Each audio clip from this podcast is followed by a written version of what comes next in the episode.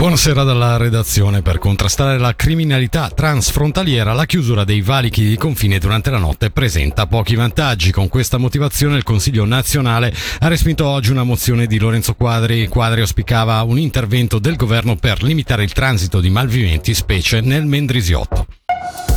Incendio ieri sera in un'abitazione a Cavagnago, frazione di Faido, come comunica la polizia cantonale. In breve tempo le fiamme hanno interessato l'intero edificio. Il proprietario dell'abitazione, un 57enne domiciliato nella regione, è stato rinvenuto nei pressi della struttura. L'uomo ha riportato delle ustioni di una certa gravità agli arti superiori e al viso. La sua vita non è in pericolo.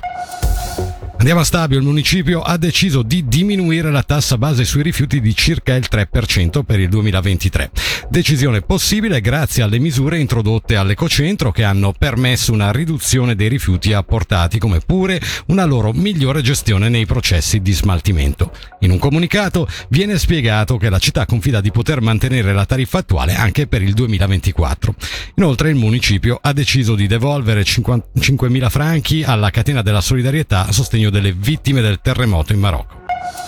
Chiasso, Mendrisio, Lugano e Bellinzona, le quattro città ticinesi, vedono i loro sindaci ricandidarsi per la prossima legislatura. Bruno Arrigoni del PLR ha confermato l'intenzione di candidarsi nuovamente a Chiasso, del medesimo avviso il compagno di partito sindaco di Mendrisio Samuele Cavadini.